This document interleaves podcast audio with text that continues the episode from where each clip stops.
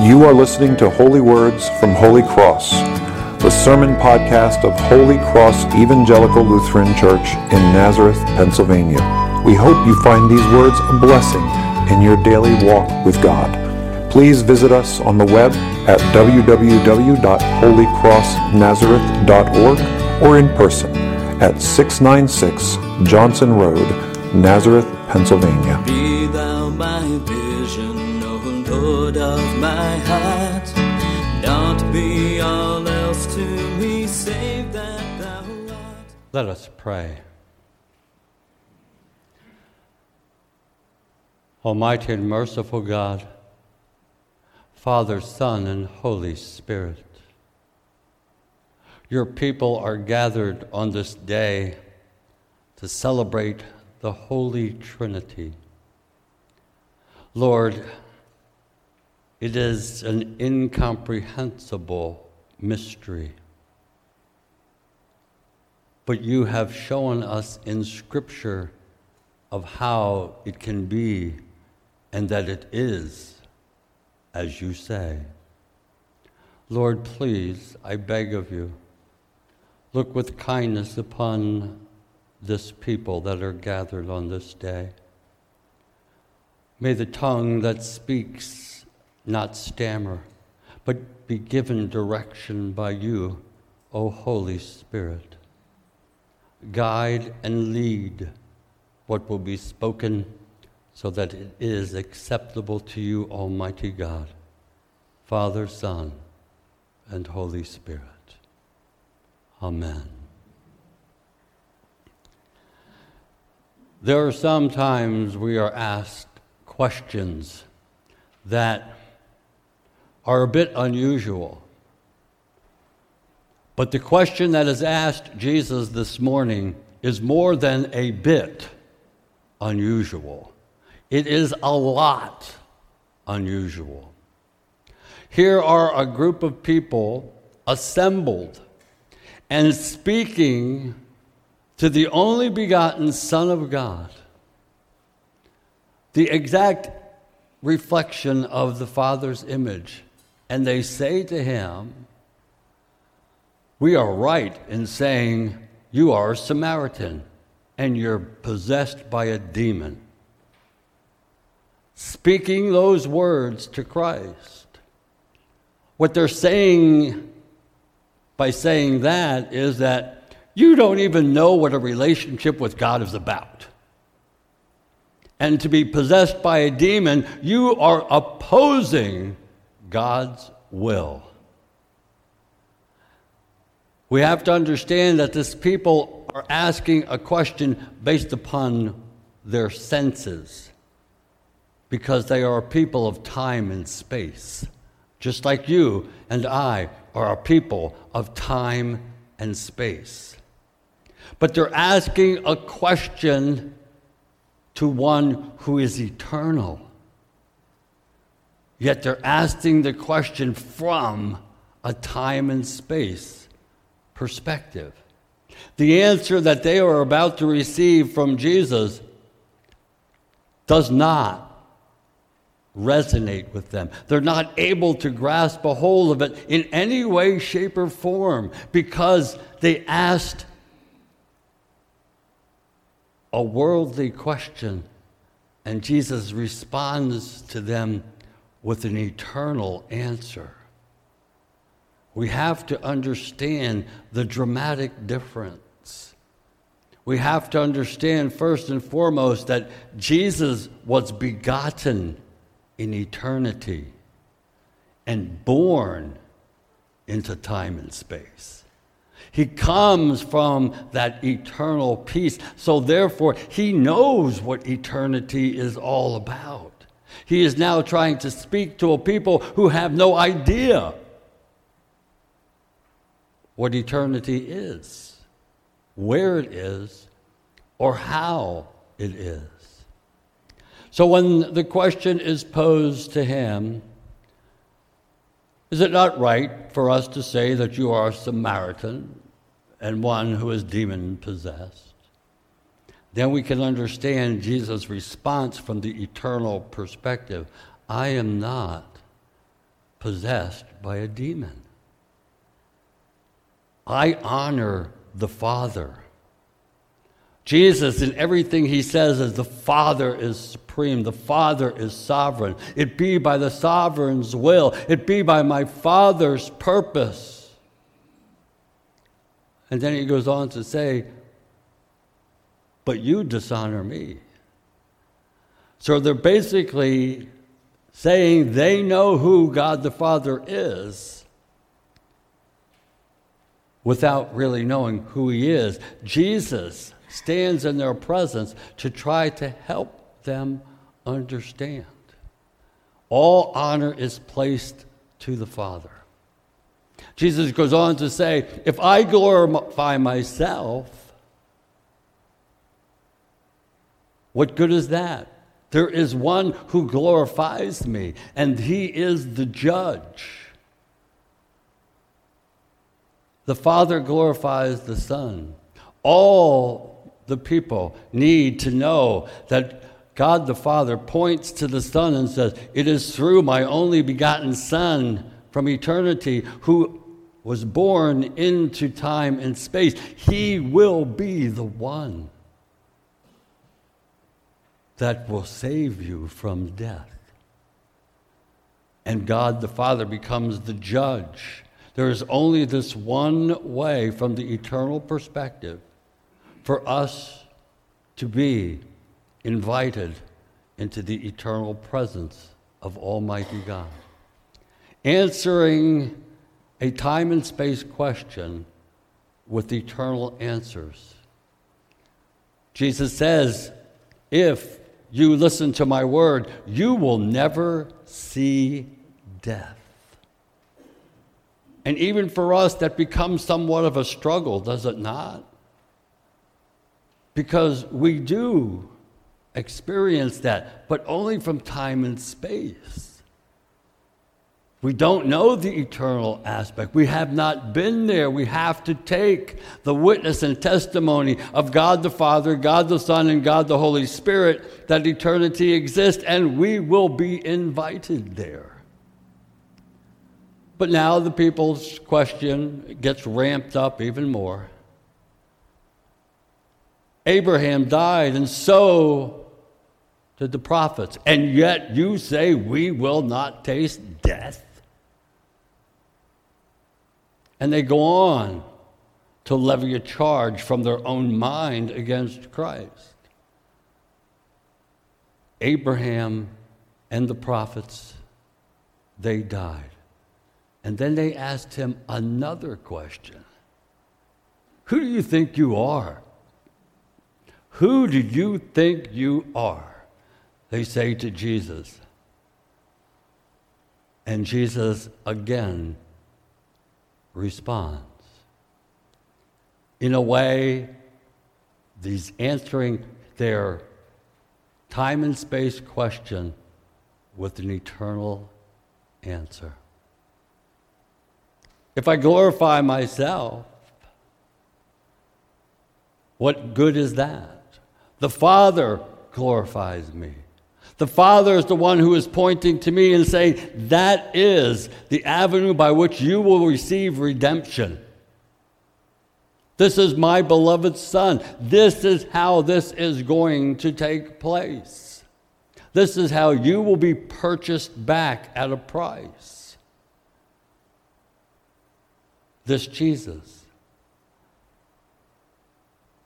And yet, they do not believe the Father's testimony about the Son. And they are not believing the eternal testimony of Christ. So, what do they conclude from all of this? That Jesus is not able to be God because they said, well, the logic and reason from the very beginning. Jesus is being opposed with it now, and you will see that the disciples who become apostles will be constantly bombarded with the same type of question. It is not possible because it doesn't make any sense to our minds. How can God be the Father, God be the Son, and God be the Holy Spirit. Three persons, yet one in divine essence. It is a question that we struggle with, that we can't answer. Martin Luther says it this way when asked the question about, can you explain the Holy Spirit? Martin says it is an incomprehensible mystery. It is beyond understanding for any angel or any creature. It can only be revealed to you through Holy Scripture. It is the only way that we can see into eternity because we've never been there. We have to trust in God the Father, Son, and Holy Spirit who come from eternity into our time and space. They become our witnesses. They give us that which we must hold on to. We can see in our creed so beautifully developed over the course of time. All the words of the creeds come out of Scripture. Martin Luther proclaims it this way and says, The creed is like a whole bunch of bees going out, and they're going to these beautiful flowers and they're collecting the nectar, and, the, and they go back to the hive, and then they make honey that is sweet and nourishing and good in taste. The creed that we have been given has been assembled in that way, he goes on to say. That those who have come before us were shown by the Holy Spirit and assembled them with these beautiful deposits that we call our faith. And each one of the three articles declares the peculiar work of the triune God that we know as the one true God.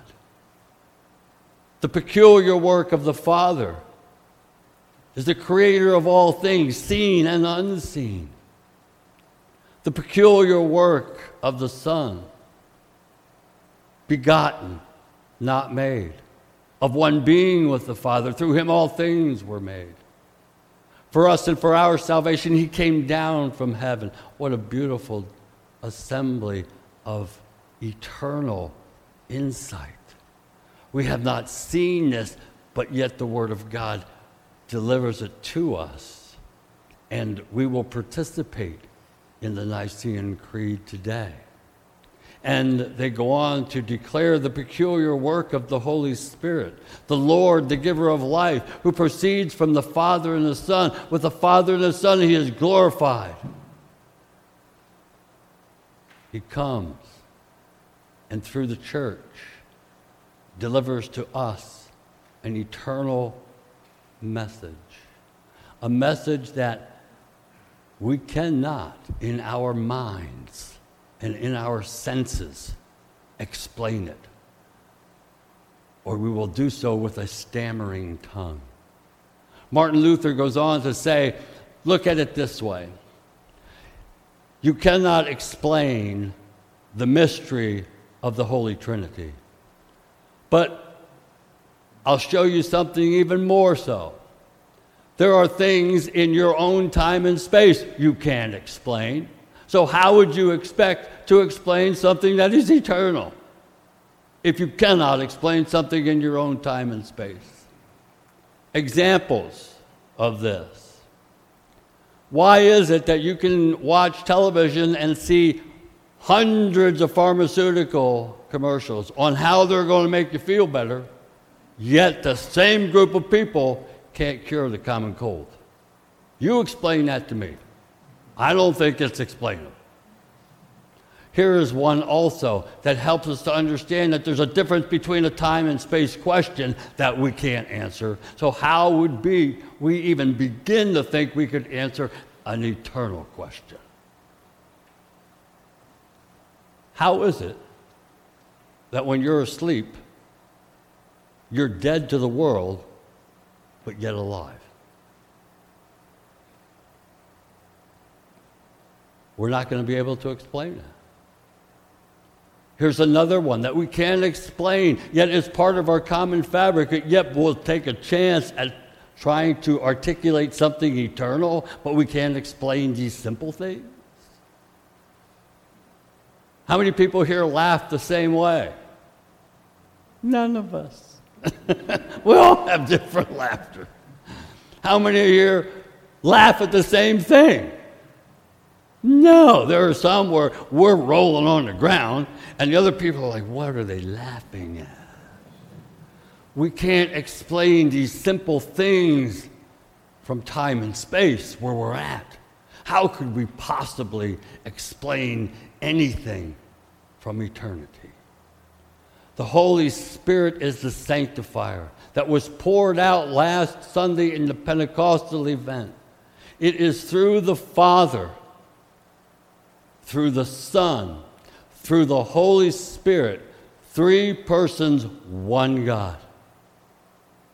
The Holy Spirit helps us to understand the Word of God. And when we look at something so beautiful as the creeds and how they have, have assembled some deep, eternal truths, we can surely say, We believe. We believe. It doesn't have to be proven to us, it doesn't have to make sense because it's eternal. And we know that our God is the only one who can understand them. One of the things that I find so beautiful about our faith is because it proceeds from the Father, the Son, and the Holy Spirit. It can't be counterfeited. Think about that. Our faith cannot be counterfeited because it has to proceed from the Father, the Son, and the Holy Spirit. As soon as they say, well, Jesus really can't be God and man at the same time, it's counterfeit. It's easy for us to then determine what is from God and what is not from God. So, although those people were a little bit brave by speaking to God in flesh, are we not right in saying that you are a Samaritan and demon possessed? What they needed to do is take a closer look at themselves and to know that it is not possible for us to put God into the confines of this space and that our faith has been delivered to us by the eternal God for an eternal purpose. And we will never understand anything in eternity until he reaches out his hand and welcomes us there. Then we will be able to see what he is saying. Amen. Be thou my vision, O Lord of my heart. Not be all else to me, save that thou art. Be thou my best start in the day and the night. Waking or sleeping, thy presence my light.